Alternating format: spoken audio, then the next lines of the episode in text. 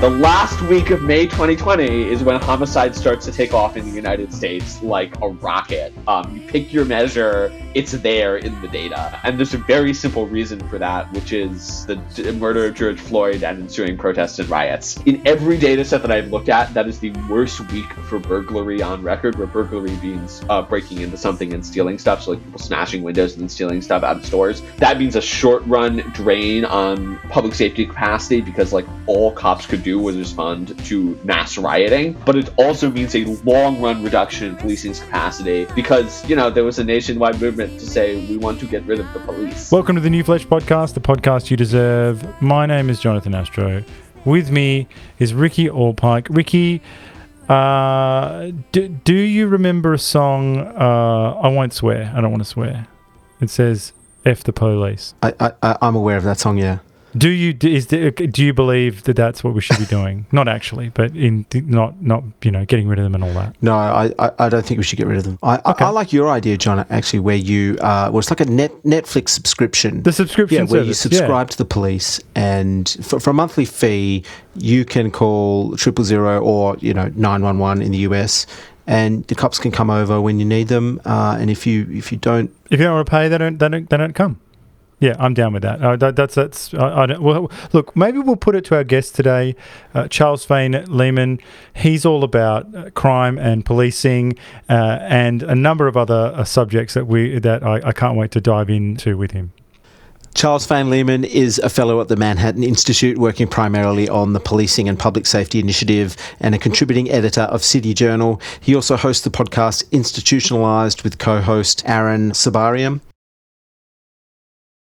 Institutions in the US. Uh, previously, he's been a staff writer for the Washington Free Beacon and has also contributed pieces for the Wall Street Journal, National Review Online, uh, and Tablet, among other publications. Charles, welcome to the show. Thanks so much for having me. It's great to be here. So, Charles, we will get into crime and policing, uh, material matters, but eventually. But uh, I have a question I can only ask a fellow podcaster in the, shall we say, free thinker space. Uh, my wife has had various guests, sort of normie friends, come round uh, to our house recently, and I think I've frightened every single one of them with talk about lockdowns, transgenderism, and reparations. Uh, you, like us, work in, in kind of a woke ER triage. Uh, what what are your interactions like with normal people? Because mine mine mine are not great. Uh, I don't talk to normal people. no, no. Um, I mean, I do, uh, and mostly I talk about other things. You know, I, uh, I mean, my my my wife works professionally as a teacher. Uh, obviously, you know, we have we have uh, friends that we know from college, friends that we know, um, sort of from my professional life, who I discuss politics with. But uh, you know, hon- hon- honestly, uh, what I would say is, my, you know, my, my my wife is a fairly apolitical person. We sort of agree on the essential stuff, but she doesn't care about the issues of the day that much. She's not worried about the, the transgender stuff at Wi Spa, or, or No, not not not not actively. You know, I think she's ambiently aware of it. She listens to Red Scare. She's ambiently aware of it. Uh, but but you know, I think I think uh, there are a lot of a lot of people I know I just don't talk about politics with, and that's okay. You know, uh, that, that that that's sort of the ideal, right? Is like it's uh, it would be nice if we were allowed to avoid having opinions, and so I do when I can. Right. My my, my feeling is I do politics all day for my job, and I'd rather leave my job at my job when I go home. good Yes. advice. Well, it feels right to perhaps introduce your podcast here, which is seriously good. It's called Institutionalized. Can you tell us about the show and its genesis and, and, and what you're trying to accomplish with it? Yeah, absolutely. You know, the the hook of the show, the sort of basic concept is there are lots of weird institutions. Uh, I don't know about if, how many of your listeners are uh, Americans versus not. Um, although with the next, hopefully next week's episode is about uh, is about England. Um, next week from when we're recording this, uh, but it's you know it's it's it's it's pegged to the concept of institutions, but we really just wanted to do an interview show, smart people that we know, bring them on, ask them questions that we are interested in. Uh, it's myself, my friend Aaron Sibarium, who's done a bunch of reporting on woke craziness on various college campuses, uh, woke consultancies, that sort of thing. So he's very attuned to issues that I think your your listeners are interested in. But we're we're all over the map. The last episode was about genetics. We've done stuff about race. We've done stuff about gender. We've done stuff about my favorite episode was about prisons and how they work and Great episode. Um, yeah, so you know, it's it's uh, there's a little something for everyone. Well, I've found that hearing ideas from these big thinkers has, has, changed me in some ways. And um, has doing the podcast affected your thinking or has had any surprising impact on you or your work? You know, I think mostly uh, journalism is a practice, interviewing people is a practice, and I've gotten better at drawing out feeling less awkward engaging with people's ideas you know which is which is something i've done in a variety of formats but when you move to a new format like a podcast it's you have to relearn the skills from scratch. Um, so I think the conversations that we're having now are better than the conversations that we were first recording six, seven, eight, nine months ago, and that's you know, that that that's effective for uh, for teaching us teaching me new things. You know i i i try very hard to avoid getting stuck in stuck in the rut of sort of the, the topics that aaron and i are most interested in whether you wokeness whatever. Um, which is why i love when we get to do episodes about like genetics which is you know last week with the ZoomCon. uh, we learn all sorts of new stuff. Um, so you know I n- nothing really sticks out to me but i think i you know being being an effective commentator thinker etc means means having a diversity of inputs. And so it's allowed me to expand that in, that set of inputs even more. Have you had any uh, favorite guests or topics so far? Oh gosh. Um, i mentioned and this is really one of our less listened to episodes that i, I, I like to plug it. Um, david skarbek who's a, a, political scientist at brown university came on and talked about prison gangs. Um, and david's research is about the way in which prison gangs create order in prisons, how there's sort of an alternative when your prisons get big and disorderly enough, prison gangs emerge to provide the good of order. Um, which is a, a, a fascinating is, is a fascinating episode. I thought he was great. I thought he was very interesting. So I plugged that one a lot. Um, we just did one with a guy at George Mason University Law Professor. His name is David Bernstein, who has a book out either now or soon called Classified, uh, which is about the American system of racial classification, where it came from, why it doesn't make any sense. I thought he was great too. So those are those two very good episodes. I can I can verify this. They are both very good episodes, and I learned something from both of them. So uh, before we get into crime and complete policing, uh, look, we have to address the elephant in the room. I need to get your perspective on woke call it left modernism, successor ideology. We don't need to, you know, I think most of us know it when we see it. Uh, my concern is that some people on the common sense side, shall we say, end up becoming full time culture warriors uh, and perhaps ditching whatever it is they did before in favour of owning the libs. Uh, is this something you've seen? And, and do you ever worry about being consumed by the game, so to speak?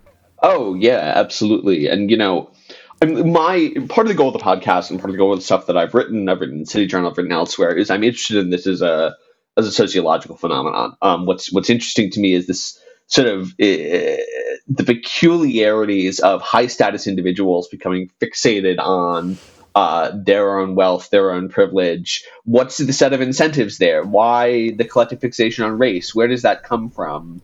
Uh, I so you know I'm I think it's really interesting as a as a sociological or political or historical phenomenon, and it clearly impacts politics in the United States around the world, so it matters. Um, but I do think that you're right that people can get like people who sort of come at it from not this like detached academic perspective or this interested this this interested perspective. People who sort of come at it like looking only for the most insane effects of it and then becoming outraged at those. Like they just can't reason effectively about the problem. They aren't positioned to go, oh, I understand what's going on here.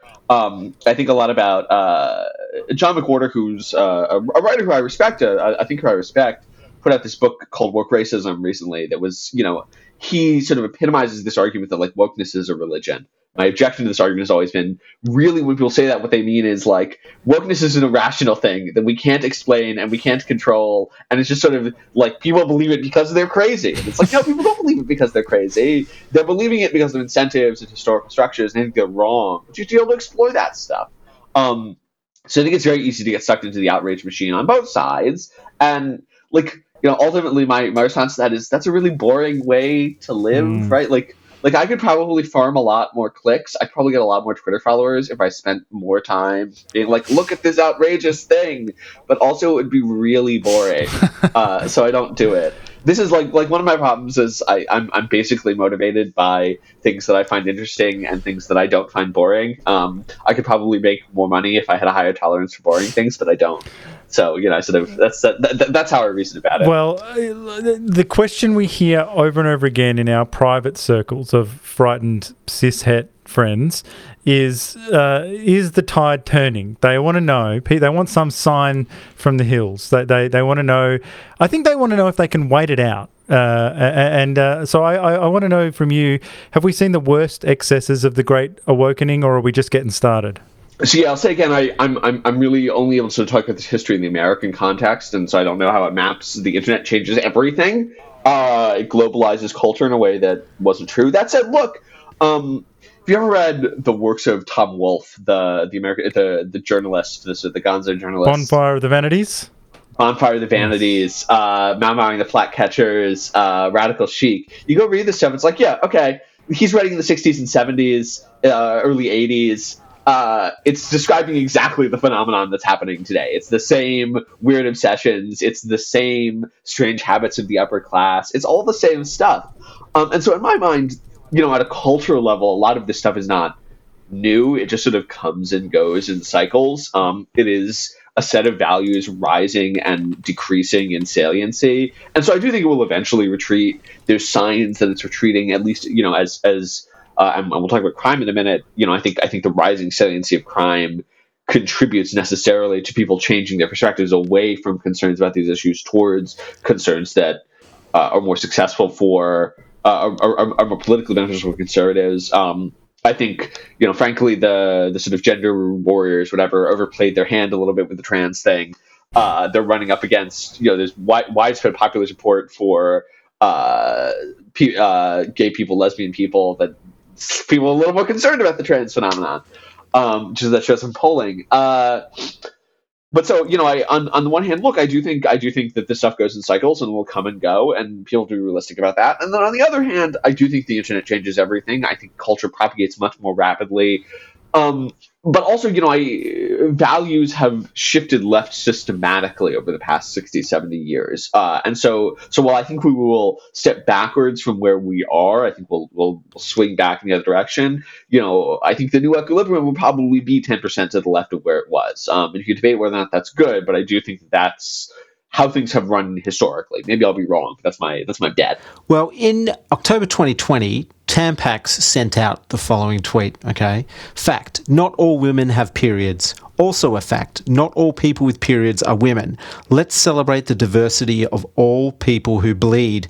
Now, it seems that Tampax were trying to increase their market share by appealing to a very niche interest group but at the same time, I, I think they've ended up ostracizing a much larger one. Can you explain what this woke capitalism is and how does it increase a corporation's bottom line?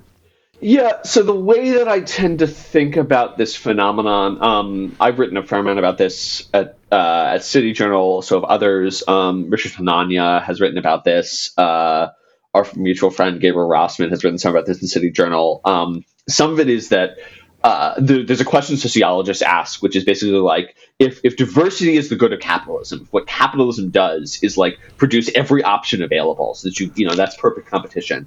If diversity is the good of capitalism, why do institutions often look the same? This is the problem of institutional isomorphism. Why institution, iso, same, morphism, shape. Um, and and the the sociological school that addresses the in, institutionalist sociology tends to say, look, the reasons are often um, a often often it's just sort of people are copying industry leaders like like the uh, firms are not perfectly rational. A lot of what they do is copy what everyone else seems to be doing. So there are herd effects. Some of it is that uh, signaling participation in certain values is a precondition for social legitimacy. Mm-hmm. That like saying, you know, you you it may not be that consumers want it, but you need the approval of other actors besides consumers. You need to worry about regulators. You need to worry about courts. You need to worry about high status individuals. Um, and then third, but I think ultimately most important is that you can have internal pressures. You know, I I like to say the question is: Is it woke labor? Or is it woke capital? And in my mind, uh, and based on I think reporting from individual firms, uh, and there's a little bit of social science to back this up, although it's it's hard to measure. Um, it sure seems like a lot of what's happened is that there's an increasing, uh, and this is true over the past several decades, there's increasing correlation between skill and social liberalism. Um, I wrote a piece about this, talking about what I called, uh, I, I, I call it wokeness as a non-pecuniary benefit. Um, that increasingly high-skilled individuals want to be compensated not just in money but also in a particular set of values propagated by their firm. They you know they, they they've reached the point of returns where what matters less is like the marginal added dollar rather than my company stands for this. I'm getting these things at work. I'm this thing is aligned with my values. Um, and so when you're competing for those high skilled workers if that's the axis on which you have to compete, you're going to throw your consumers to the wind at least a little bit because, like, you need those guys. You need workers as much as you need consumers in order to be profitable. So I think my theory, and I think you could, I, I can certainly be talked in different directions, but my theory is that a lot of what's done, what's done this is that basically, uh, as as my colleague um, Zach Goldberg has has shown um, there's there's rising identification with these values among high status individuals that correlates with high skill. You need those workers, so you're compensating them by saying we agree with your values, um, and that you know it's it's it's it's a grassroots phenomenon. It's from within the corporation. Uh, at least that's what seems to be the case. Uh, I, am interested to know if there if there's an anti woke equivalent. So are there corporations out there that, that say align themselves uh, against some of this this woke ideology? Mm, by the same mechanism, mostly no, because the like you know the, the, the sort of equivalent on the right is much more predominant among like low skilled workers. Um, if you look if you look in America, uh, who votes for Trump, it's like people out of the labor force uh, people who dropped out of labor force, people who are low skilled, um, and those are just like less demanded workers. Um, I do think that there's a real battle in Silicon Valley over this stuff. Uh, and Silicon Valley has conflicting impulses. You know, there are the Peter Thiels, the sort of early founders who are like pretty radical libertarians. Um, in sort of an extreme university, somebody like Curtis Yarvin, who's like so libertarian, he's a monarchist.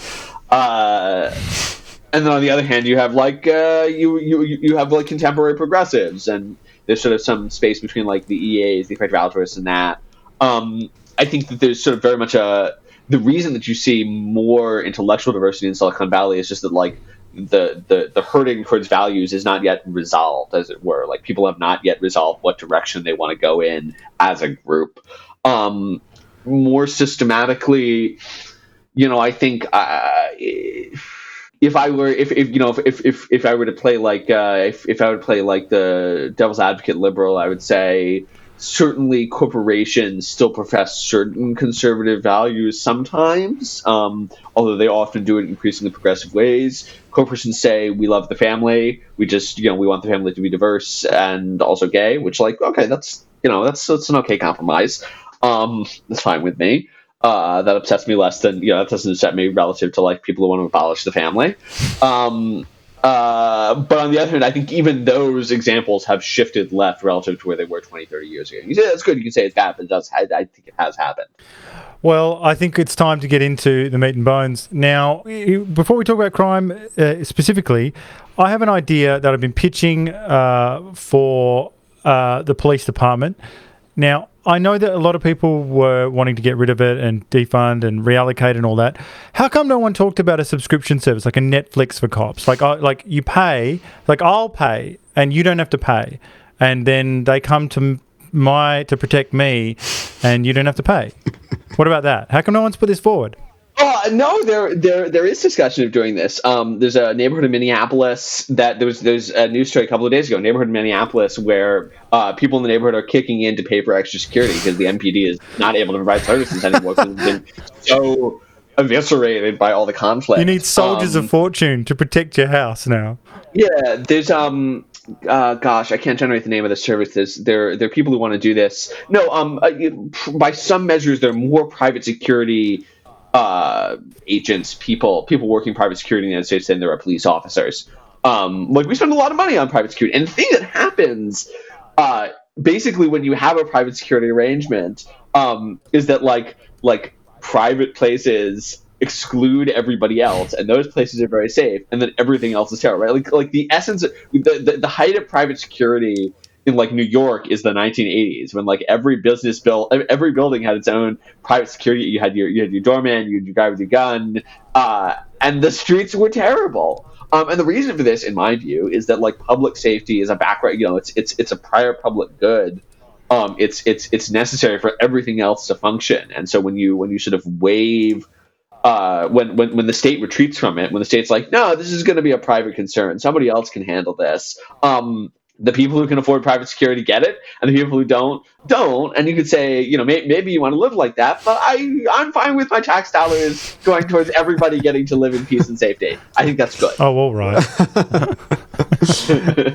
I know it's a it's it's it's I'm I'm it's, it's a soft position. It's a live position, but I'll take it. Now, what what we're told from afar is that there's a crime wave in the US.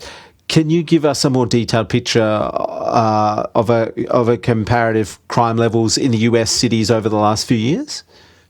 So the big picture take away is mostly there is an increase in violence, and then in some places there's an increase in other kinds of crime, although it's a little more complicated. What do I mean by that?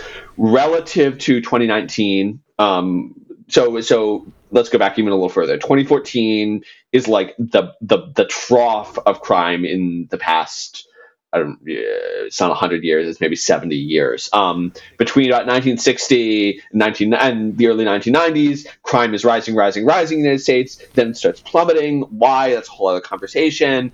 1994 to about 2014, crime declines precipitously, flattens in 2014. Um, there's sort of little increases in 2015, and it goes back down uh, 2019 up through 2019 it's sort of at this plateau.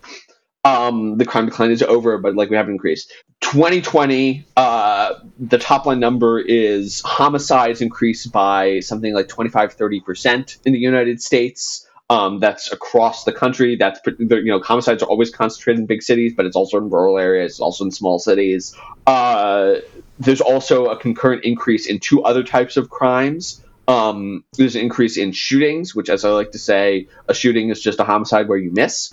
Uh, and there's also an increase in carjackings. There's an interesting question about why carjackings went up or uh, automotive theft more generally. The low certainty answer that I now have, based upon some reporting, talking to some people, is that mostly that is actually also incidental to the increase in homicides because people are stealing cars to do drive-bys because um, the cars are less protected.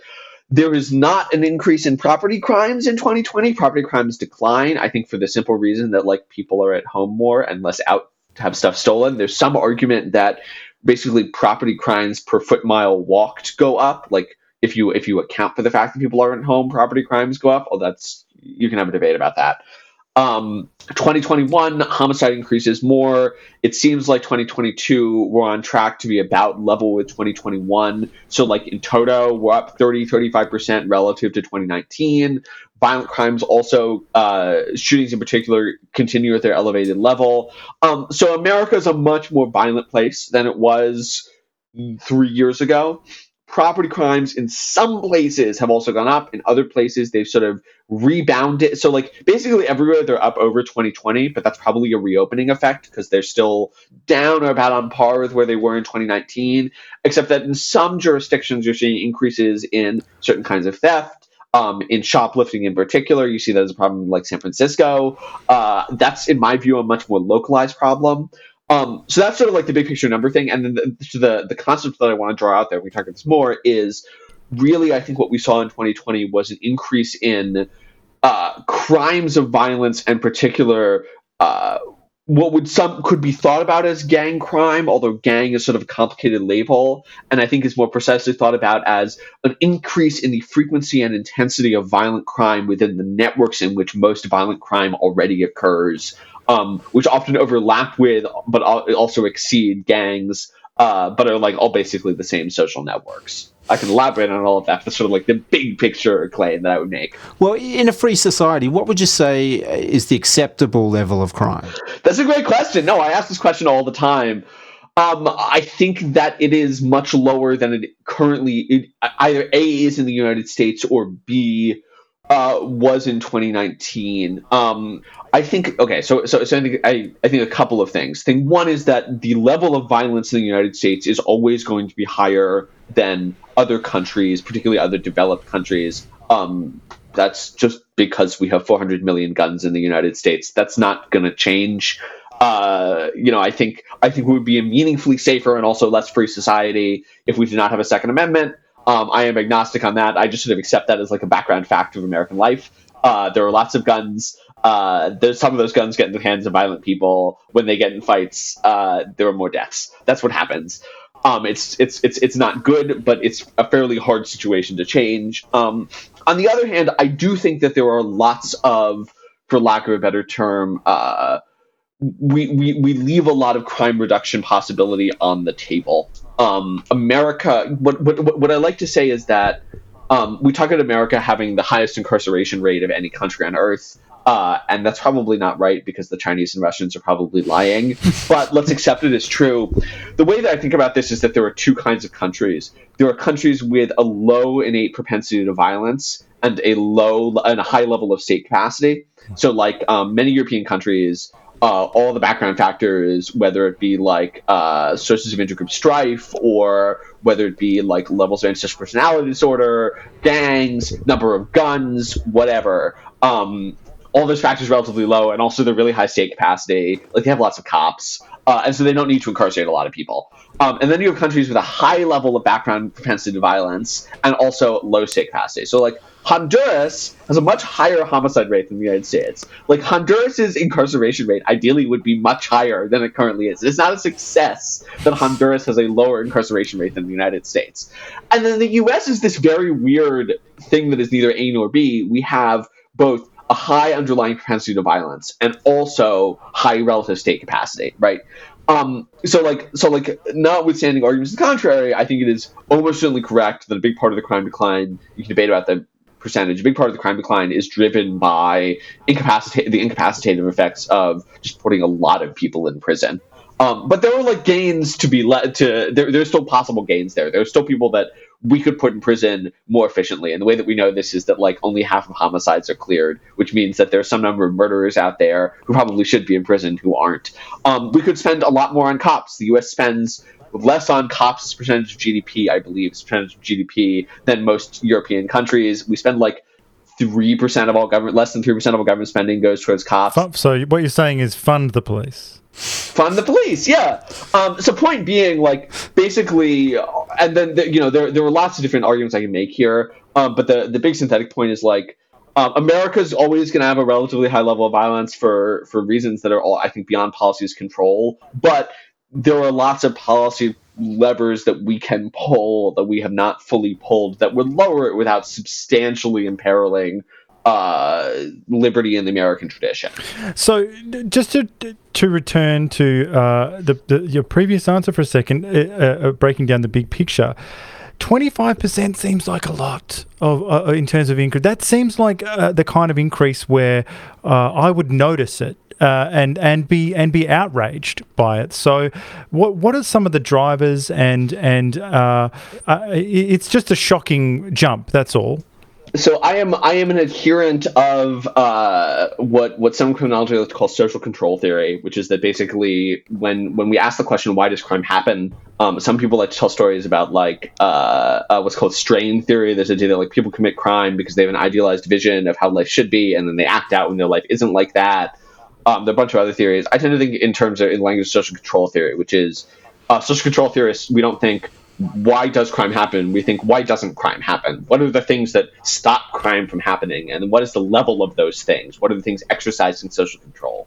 And you can tell a story in 2020 about a systematic decline over the entire year in the institutions of social control. So, first thing, early 2020, uh, lockdowns start happening. Um, there's a dramatic reduction in the capacity for social control, uh, both in the formal criminal justice system. Um, we let lots of people out of jail. We let lots of people out of prison. The courts basically shut down. If like deterrence is driven by swiftness and certainty, things get a lot less swift and a lot less certain. There being consequences for you committing crimes. Um, also, informal mechanisms or you know other other institutions uh, closing schools means that more kids are out on the street likely to commit crime. It uh, people not being in jobs means more crime. Um, simply because if you have a place you have to be during the day, you're not out committing crime. Um, those so that sort of ratcheting back, I think, contributes to an initial. There's there's like a, a somewhat of an increase over trend in homicides in April and May of 2020, um, but it's worth underscoring that that stuff happens in other countries and they did not experience the same scale increase in homicide. Uh, the last week of May 2020 is when homicide starts to take off in the United States like a rocket. Um, you pick your measure, it's there in the data. Uh, and there's a very simple reason for that, which is the d- murder of George Floyd and ensuing protests and riots. In every data set that I've looked at, that is the worst week for burglary on record, where burglary means uh, breaking into something and stealing stuff. So, like people smashing windows and stealing stuff out of stores. That means a short run drain on public safety capacity because like all cops could do was respond to mass rioting uh, but it also means a long run reduction in policing's capacity because you know there was a nationwide movement to say we want to get rid of the police global movement in fact not just national yeah. global a global movement. Public leaders committed themselves to the idea that policing is bad, policing is racist. We need fewer cops. Cops need to do less. Uh, and as a result, cops did less.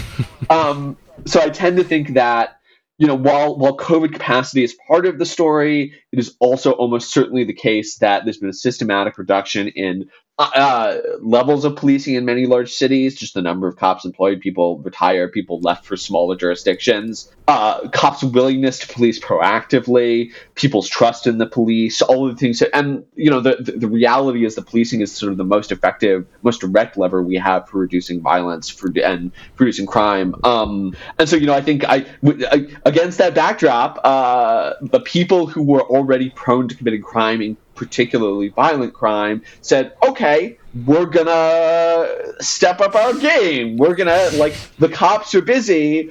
Me and that guy down the street have had a beef for two years. I'm gonna go take care of it. Um, I think we continue to see the reverberation of that. This is uh, this film called Ping Pong Murders. Um, once once you start a cycle, uh, the cycle keeps going. It's it's hard to get it to burn out without the reapplication of external control. Um, and look, uh, the, the the system still is not operating perfectly. Many prisons, uh, sorry, many courts are still uh, operating below capacity. Some courts are still not fully open uh, by the best estimates, jail population is still about 80% of where they were in February of 2020. Like the system is still not running where it needs to be running in order to get the situation under control. So it's going to continue to burn until we do. Well, I have some questions on on uh, some of the, the, the riots and George Floyd a bit later. But first, Twitter has been pushing me a lot of videos involving shoplifting. Now, I was interested to hear uh, you say that it was it's a specific case, and I want you to talk about that uh, because obviously these aren't labeled, so it, it, just makes it look like it's happening everywhere.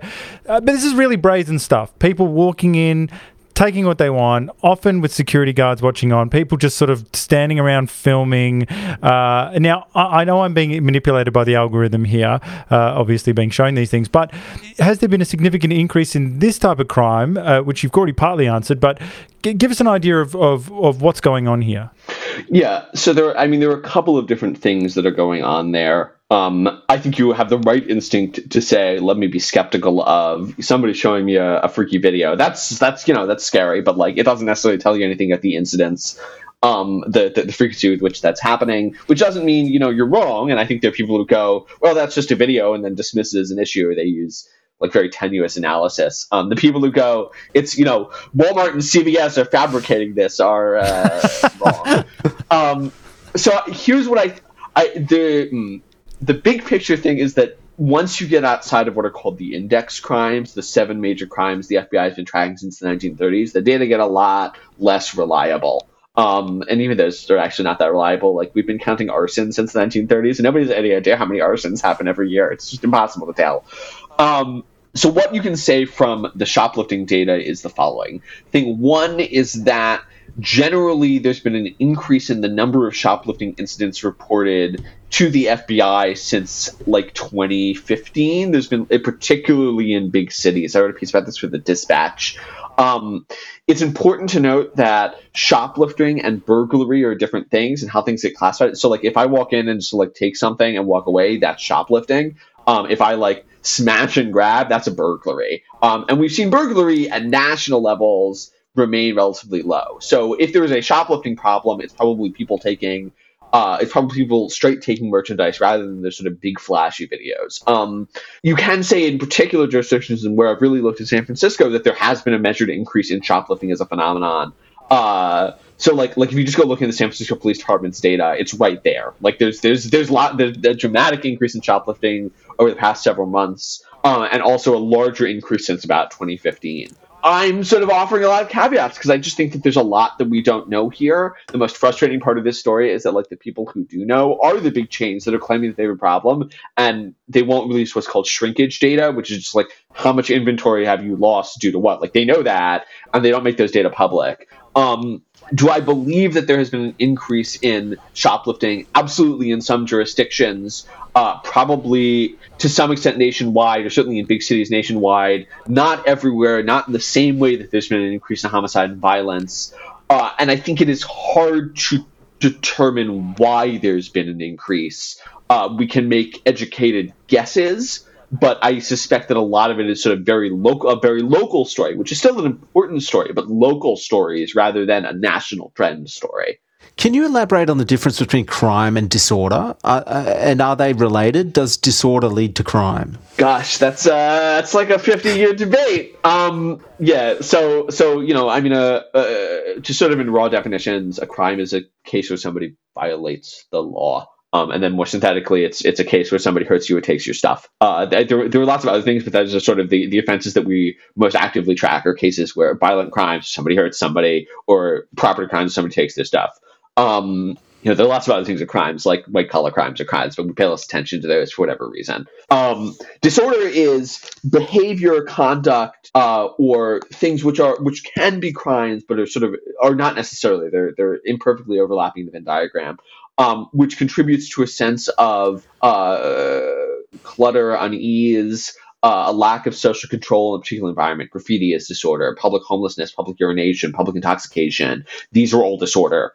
Um, does disorder contribute to crime? The answer is it depends on how you define it, and it depends on who you ask. Uh, there are lots of different theories as to what could possibly connect these two things. We know that there's some pretty strong evidence uh, if you clean up vacant lots, if you green public spaces, uh, crime goes down in those areas. Measured crime goes down in those areas. Um, if you if you clear homeless encampments, there's some evidence that reduces crime. Uh, on the other hand, the question becomes like, what's the mechanism there? One argument is that it's about deterring the minority of the population, the, like small subset of the population that commits serious crimes, giving the sense that this is not an area where they can offend.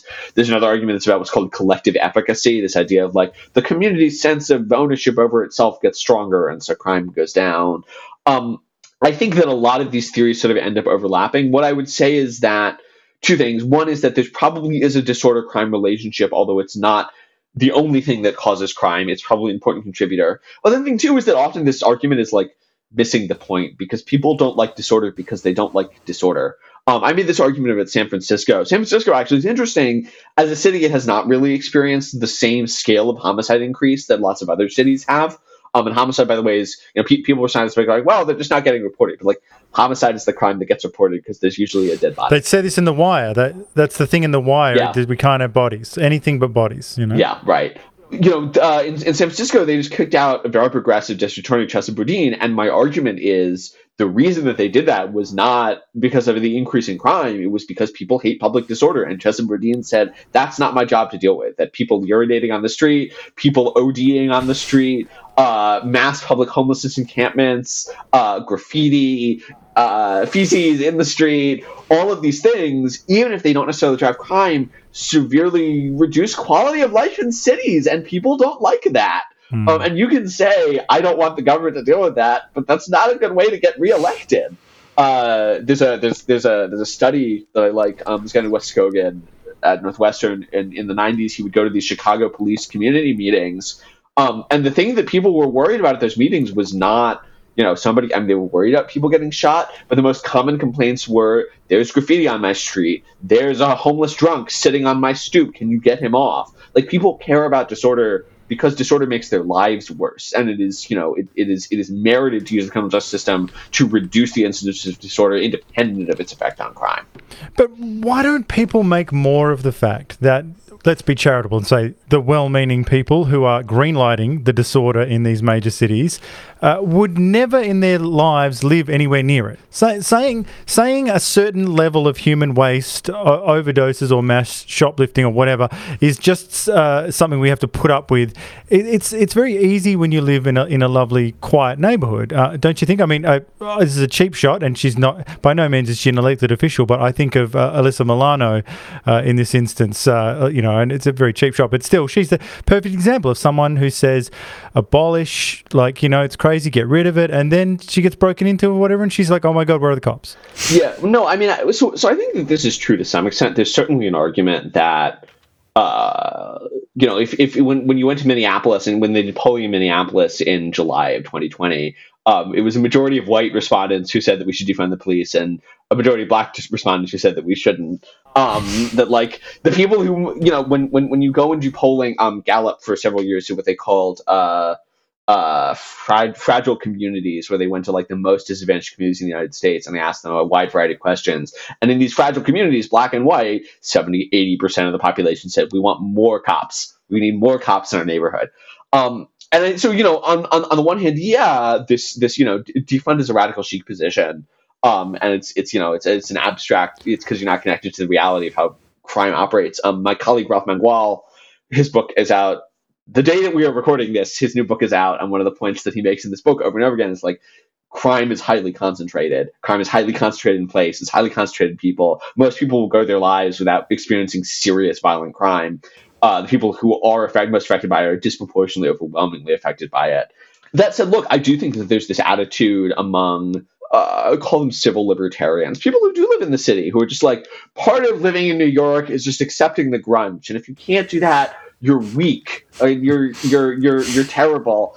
Um, I think about the, the, the humorist David Sedaris tells a story. He's in he's in France in a in a French language class, um, and he's talking to a Japanese uh, another student in the class is Japanese. He and he and another American are talking to another student who's Japanese, and they observe how how odd it is that in Japan they have um, vending machines just out there on the on the streets, and the guy goes, "Why?" And it's like well, if you had them in America, people would break and destroy them. And the Japanese guy goes, "Why would they do that?" And he's like, "I don't know. It's something to do." Um, like like Americans just tolerate a much higher background level of chaos and disorder than is true in other in many other developed countries and you can say that's to some extent cultural but it's also a policy choice uh, levels of unsheltered homelessness are entirely a policy choice we uh, the, uh, new york city and San Francisco have approximately the same number of homeless people. The overwhelming percentage of New York City's homeless people are sheltered. The overwhelming percentage of people in San Francisco are not sheltered. And the difference is like mostly uh, how you prioritize A, building shelter, and B, making people go into shelter. Um, that's a policy choice. Disor- you know, cleaning graffiti is a policy choice. Uh, p- penalizing people for public intoxication, is a policy choice. So like we could do much more. We don't actually have to live like that. Well, in Japan, you can. It, it, it's not a tit for tat, but but just because you brought it up, you can leave your mobile phone on the table when you go to the bathroom at, at a restaurant when you're out. That's what everyone does. They yeah. leave that. They leave it on there, and they just walk away. And wallets and stuff. They just leave this stuff, and then they go go and come back. If I did that, or and I lo- I'm I'm all about um, the US of A. But if I did that in some places in America, it would be gone probably before my butt my butt got off the seat. You know? Yep. Yep. that's no, that's that's absolutely and well, and and you know, on the one hand, this is a cultural difference, um, but I think to some extent that's you know to to, to use the term art orientalizing, it's like, well, the Japanese are just much more orderly than us, and it's like maybe kind of, sort of, a little bit, but like also really you can just if it there, there, there, are levers that you can choose to pull to make life more unpleasant for people who behave in antisocial ways. And America is this like this like uh, sort of particular brand of civil left libertarianism that like freedom means being surrounded by garbage. And I don't think that's what freedom means. Like I don't think I am more free because somebody's peeing on my lawn. Is it is it maybe uh, giving people the right to be assholes? You know, like like it's my God given right to be an asshole if I want to. You know. You know, I, to to to some extent, and you know, my my, my response is like. Uh, that's not really what freedom means in the it, even in the English tradition, in the the Anglo-American tradition. No, there's um uh, Michael Michael Shellenberger, who uh, I don't know if you guys have yes. your listeners know him, um, but I assume so. Uh, in in um in San Francisco, he has this this uh, anecdote that stuck with me. He talks to a woman from the ACLU, and he's like, "My neighbor had a had a mentally ill homeless man like wander onto her yard, start freaking out." Do you believe that the cops shouldn't be able to arrest him? No. Okay. Do you believe that like he should be able to be compelled into treatment? No. So you can't stop him from behaving this way, and also you can't help him. So like freedom for this, like why? Because of his liberty, right? He's like his his his liberty consists in being allowed to like have a mentally ill meltdown on somebody else's yard. Like that's not that person is not free. That person is enslaved by his mental illness. And the fact that you think that freedom consists in letting him stay that way rather than giving him the help that he needs is to be crazy. Um, and, and, and, and this is, I think, the basic error is like, look, other things, uh, there are there, there, there are real threats to individuals' freedom in things other than uh, coercion, and and I think I think the American tradition has long recognized that, and there's sort of a very recent strain of what I might call left libertarianism that disagrees with it. Uh, but it's it's it's out of step with how we thought about freedom in again the Anglo-American tradition for for centuries. But but this level of disorder and and uh, you know crime whatever that we're being asked to accept is is so uh, it's it just makes the blood boil because I, I know that I'm going to out us as all being, you know, in the laptop class. But if any of the stuff we're talking about happened to us, like Ricky, if a guy came into your house and just took it, took your stuff and just stared at you in the eyes and I don't know, pissed on the way out or something, or or someone just st- you know just did any of the stuff we're talking about. You're you're at, you're at the chemist and you're buying stuff and someone just steals all the stuff you're going to buy or whatever. you would you would never stop talking about it and it would ruin your life for a while.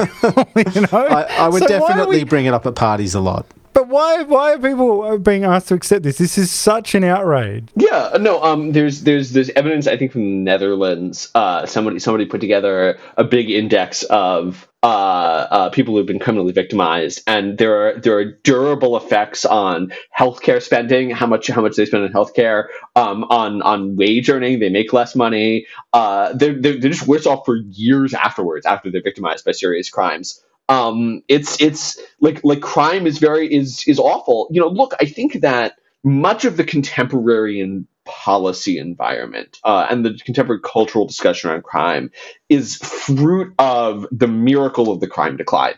Um, if you go back to the early 1990s, you talk about uh, uh, Bill Bennett and John DiIulio and um, uh, John Walters read a book called Body Count, in which they argue that there's this coming wave of super predators, quote unquote. Um, and they're really kind of right, but that's neither here nor there. Um, they, they, they, there's like we're, we're, about to like crime is about to get even worse. Everything's going to get even more terrible. Crime's been rising since the '60s. Like the cities are going to be completely destroyed. Um, and instead, what happens is that crime enters a 10, 20 year dramatic decline. Like if you are if you are I was born in 1994, which is the peak of violent crime. If you are my age, you have no memory of how bad cities were in the 1980s. If you are under the age of 40, you have real no, no real meaningful memory of how bad cities were in the in the late 80s and early 90s. What crack was like, of what uh, I, I, I like to think about those. Um, my, my, my dad used to have. My father used to have one of those steering wheel locks that he would put on the car. Oh yeah, I remember those. those the red, the, the red lock. Yeah, yeah, exactly. Yeah. Yeah, but you just don't need those anymore. Um, and that's because the miracle of the crime decline. So like like we live in this era. Americans in particular, although I think in other countries, but Americans in particular live in this era of relative peace and stability, and they have no memory of how bad things were within like the lifetimes of living people. Um, and so when they talk about crime and they talk about disorder, they don't really understand how good they have it because they don't understand that they sort of take it for granted. Uh, I think once you start to study the history of the rise and fall of violent crime in the United States, it becomes apparent how bad. You know, pe- people talk about um, people talk about the punitivity of the of of uh, federal drug laws and the federal war on drugs. Um, and they go, well, it's really a, a, a, war on black people. They don't talk about is the history of black leaders and you know quote unquote respectable black community members agitating the most aggressively for this stuff because of what crack cocaine did to their communities, because of what violent predators did to their communities. It was terrible. Um, so people remember how bad this stuff got, and and that is, I think, that is, I think, at the root of their sort of blase attitude about crime. Is like they just don't know how bad it can be. Yes, there seems to be a bit of a, a nostalgic uh, resurgence of the taxi driver in New York uh, going on right now. Uh, I, I, I, have a question. Uh, we are jumping around a little bit, but, but, a few big things to cover. So I, I mentioned uh, earlier George Floyd. Since this event has informed the global view of the state of the US of US policing and crime, I have a question uh, about George Floyd. Uh, that that would have been unthinkable in 2020 because I know that even mentioning him uh, at all was enough to. Uh, uh, there was a radio announcer that mentioned him here in not a positive light, and he was fired like immediately. And, and you know, so that was just you know, we're, we're a world away. You know. Anyway, this his death was tragic and, and, and unnecessary, but hasn't his unofficial sort of sainthood, driven by high emotion, taken us further from solving any of the problems that saw the event take place? Yeah, I mean, so you know, I think uh, my my stated approach to all of this is that I, I I try not to get sucked into the particulars of cases. Um, you know, I, I I try to do the thing that I encourage liberals to do all the time, which is just like you know, this is a jury of peers, and they're responsible for adjudicating the facts. Um, and I believe in the legitimacy of the criminal justice system, so I, I I let that process work. I do think, in general, uh, absolutely sort of what I would call reasonable reform is stalled. You know, one of the most one of the most frustrating, galling things to me is that like, look, there are actually proven methods for reducing police.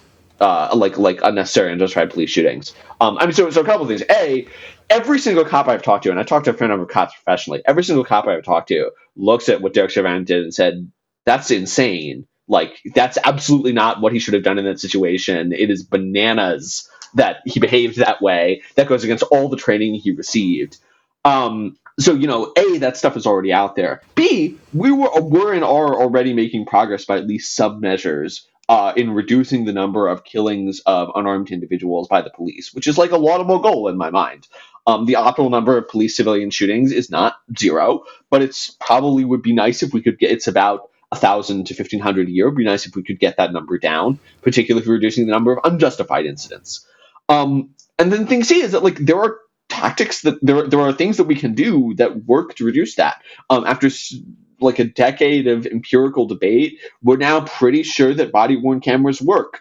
We're pretty sure that certain kinds of use of force training work. We're pretty sure what's called restore, uh, not restorative justice, um, uh, uh, procedural justice training works to increase people's respect for the police and a sense of fairness uh, and uh, community engagement. Like there are things that we can fund that everybody can agree on.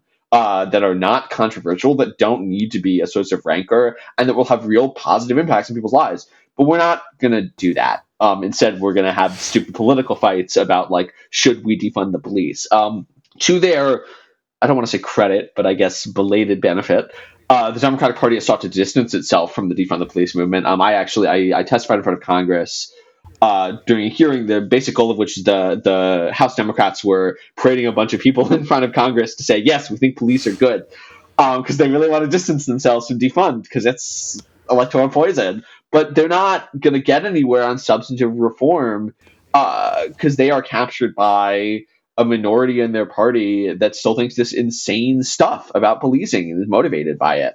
Um, so no, I, I mean I think it's it is it is very frustrating to me uh, reform is often boring. Um, it's like like it's doing small things that have small positive impacts, but it's way more efficacious, and it really does help in a way that like these grandiose revolutionary visions just don't. Well, we saw the vision, yeah, it, it, because I became enthralled by, and now I know it's a specific thing, but it, at the Capitol Hill Autonomous Zone uh, or CHOP or CHAZ uh, that sprung up in Seattle, a police free zone that's uh, sprung up out of these protests. There was no official leadership. There were demands like reduce police funding by 50%, re- redistribute funds to community efforts, restorative justice, free public housing, free college, of course. Uh, uh, along with community gardens and arts and crafts, there were murders, sexual assaults, and everything in between. It was, li- it was the closest to Robocop as I'd seen anything.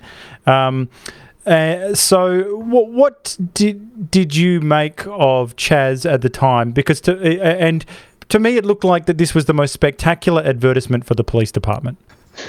I think that's right. Um, and when they eventually reestablished order, uh, that was sort of the you know I the, the the the thing that I think about is Jenny Durkan, the the mayor of Seattle, basically saying. And I'm, I'm paraphrasing here. You know, they're peaceful protesters. This is like the summer of love in Seattle. Um, and this to me speaks to the American left's fetishization of protest. Um, this idea that like fundamentally, you know, anti like standing up to the man is always good. It's they're always on the side of justice. There's something beautiful and liberate like revolutionary about it.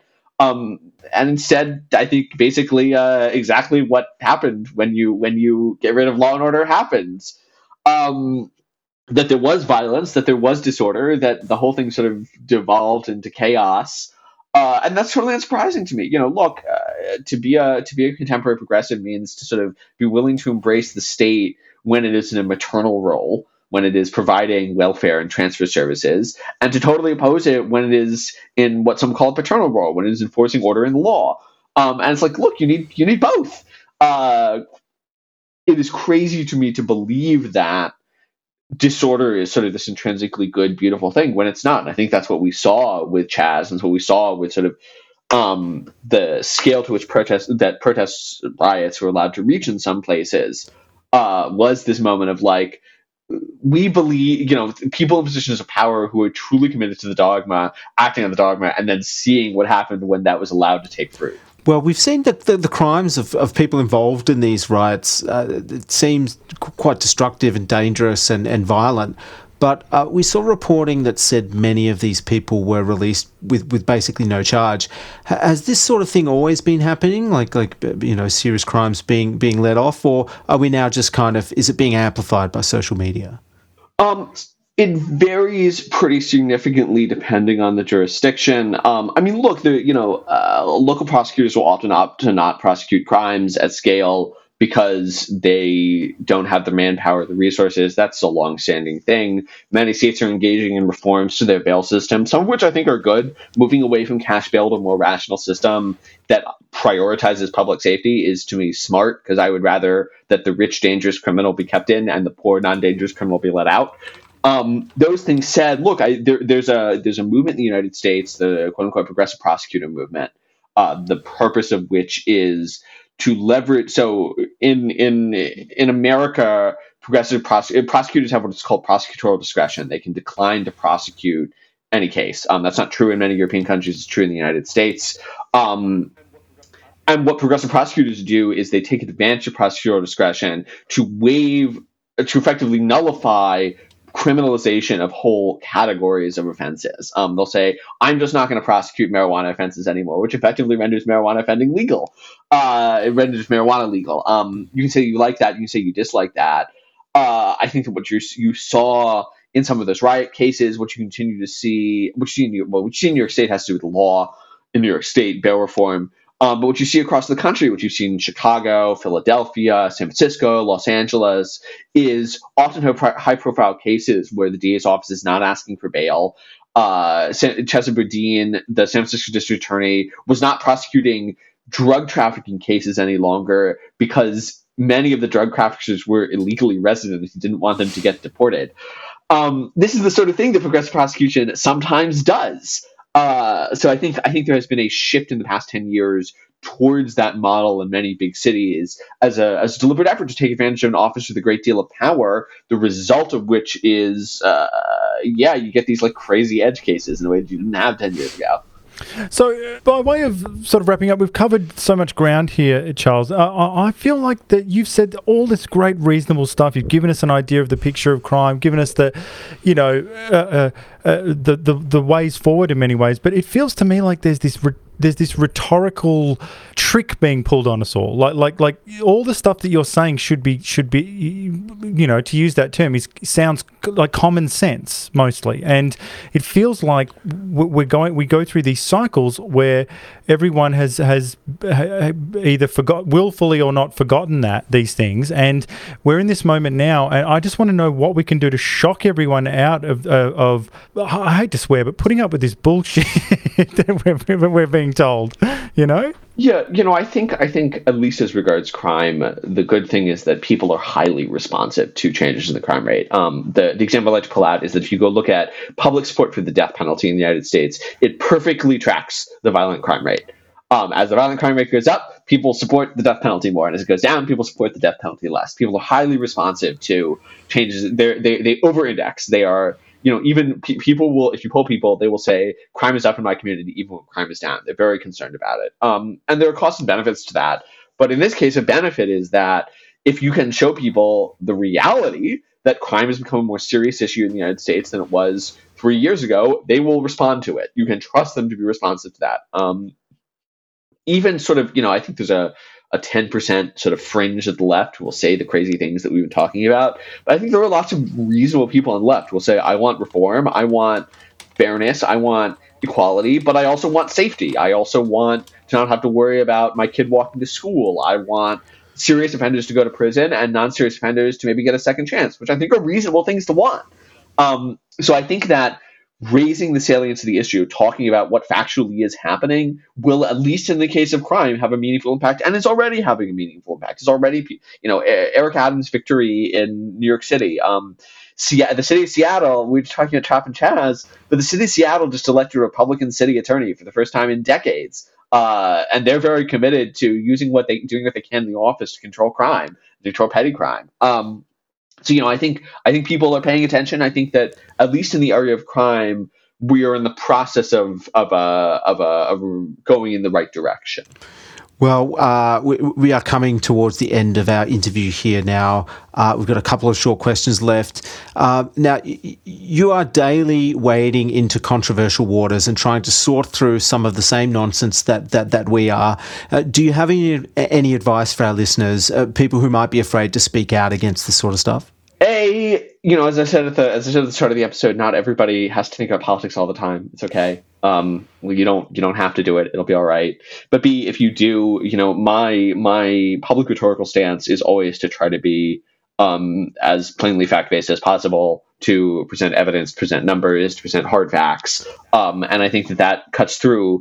You know, I think the most important thing to remember, particularly when you're arguing on social media, which why would you argue on social media? But if you're doing it, um, is that you are speaking to an audience other than your interlocutor. You know, even even if you're arguing with somebody crazy, you the person you're trying to convince is not necessarily the crazy person. It's everybody who's reading you arguing with the crazy person. Once you realize like the audience to whom you're speaking is not just the other person, then you start to think about what is that you you start to realize that there's value in making arguments uh, over and above like convincing the most hardline person on the other side just want to thank you for being so generous with your time, uh, Charles. We just have one, the final question we ask all our guests is: We'd like to know what you're reading right now.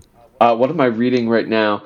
Um, I just finished Tyler Cowen's new book on talent because we're hopefully interviewing him on the podcast. Oh wow, soon. fantastic! Um, yeah, we're looking forward to that. So I'm actually now in the middle of reading uh, about a 10 year old book on marijuana legalization, um, which I believe is marijuana legalization, what everyone needs to know. Um, I mean, so it's it's a little bit out of date, but it's really the most uh, comprehensive summary of the stakes and complexities of marijuana legalization that I've read, so I'm really enjoying it. That's excellent. We always like to uh, find out what, what, what our guests uh, guests are reading. Uh, if people want to want to find you, obviously they can they can check out the podcast. But uh, are you on social media? Yeah, um, they can always they they can and should listen to podcast. It's called Institutionalized. You can find it on all streaming platforms. I'm on Twitter at Charles F Lehman, L E H M A N. Um, you can also read my stuff. Uh, I'm on the Manhattan Institute's website and also at our in-house publication, City Journal. That's city-journal.org. I write there regularly, and also in a variety of outlets. So you know you'll see me around. Great. Well, we'll definitely uh, post some links in our show notes so uh, people can find you. Fantastic. Thanks, Charles. Yeah. Thank you, guys.